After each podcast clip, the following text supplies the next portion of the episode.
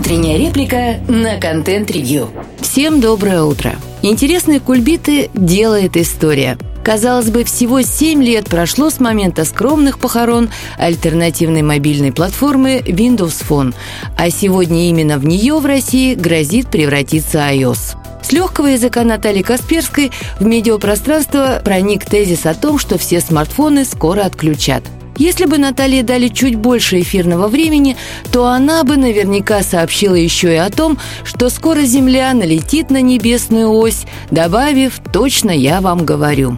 Но в чем Наталья действительно права, это в том, что нужно привыкать к новой реальности. Той самой, в которой жили все поклонники Windows Phone.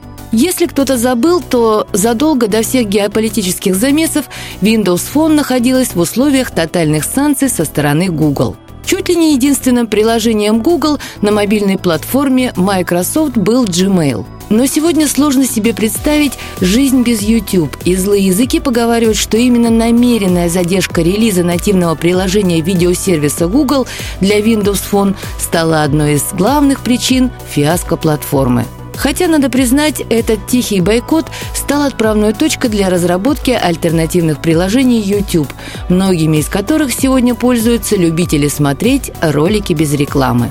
Windows Phone действительно задыхался без нативных мобильных приложений. Да, можно было пользоваться веб-версиями, и многие из них не уступали функциональности мобильным приложениям. Но стоило вырваться из этого чистилища и перейти на Android или iPhone, как жизнь начинала играть совершенно иными красками. Оказалось, что экосистема Microsoft, основанная на офисных приложениях, не способна конкурировать с экосистемами, которые охватывают не столько рабочие, сколько развлекательные сервисы. На те же грабли, впрочем, наступала примерно в то же время и BlackBerry, наивно верившая, что если они перейдут на сенсорный экран из кнопочного интерфейса, то ей удастся сохранить аудиторию.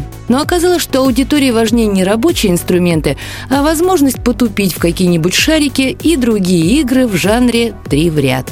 Для тех трех процентов, у которых на пике популярности были смартфоны на Windows Phone, предельно ясно и понятно, во что в обозримом будущем превратятся айфоны. Ведь платформа от Microsoft была красивая, плавная, удобная, но вот с приложениями на ней было очень не очень. Примерно с тем же столкнутся владельцы iPhone, и процесс уже пошел. Банковские приложения исчезли из App Store, на очереди приложения интернет-кинотеатров, ведь они по нашим законам обязаны транслировать федеральные телеканалы, а значит попадают под санкции против так называемых state-медиа, финансируемых государством источников информации. Игры пока еще держатся, все-таки разработчики пока еще могут зарабатывать на рекламе, но их будущее весьма туманно.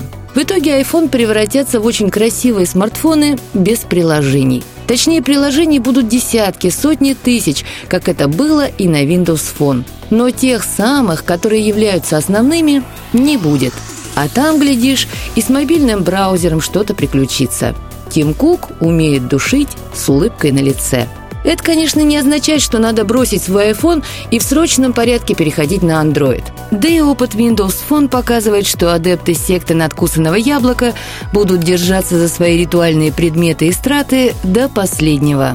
Но тот факт, что Android позволяет устанавливать приложения в обход Google, а отечественный Рустор станет единственным и безальтернативным магазином приложений с проверенными отечественными приложениями, вывод напрашивается сам собой.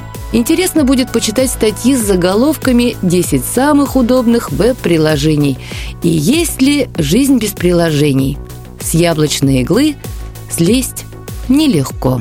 Слушайте наши подкасты на Spotify, Яндекс Музыки, в Google и Apple подкастах. Всем доброго дня. Пока-пока.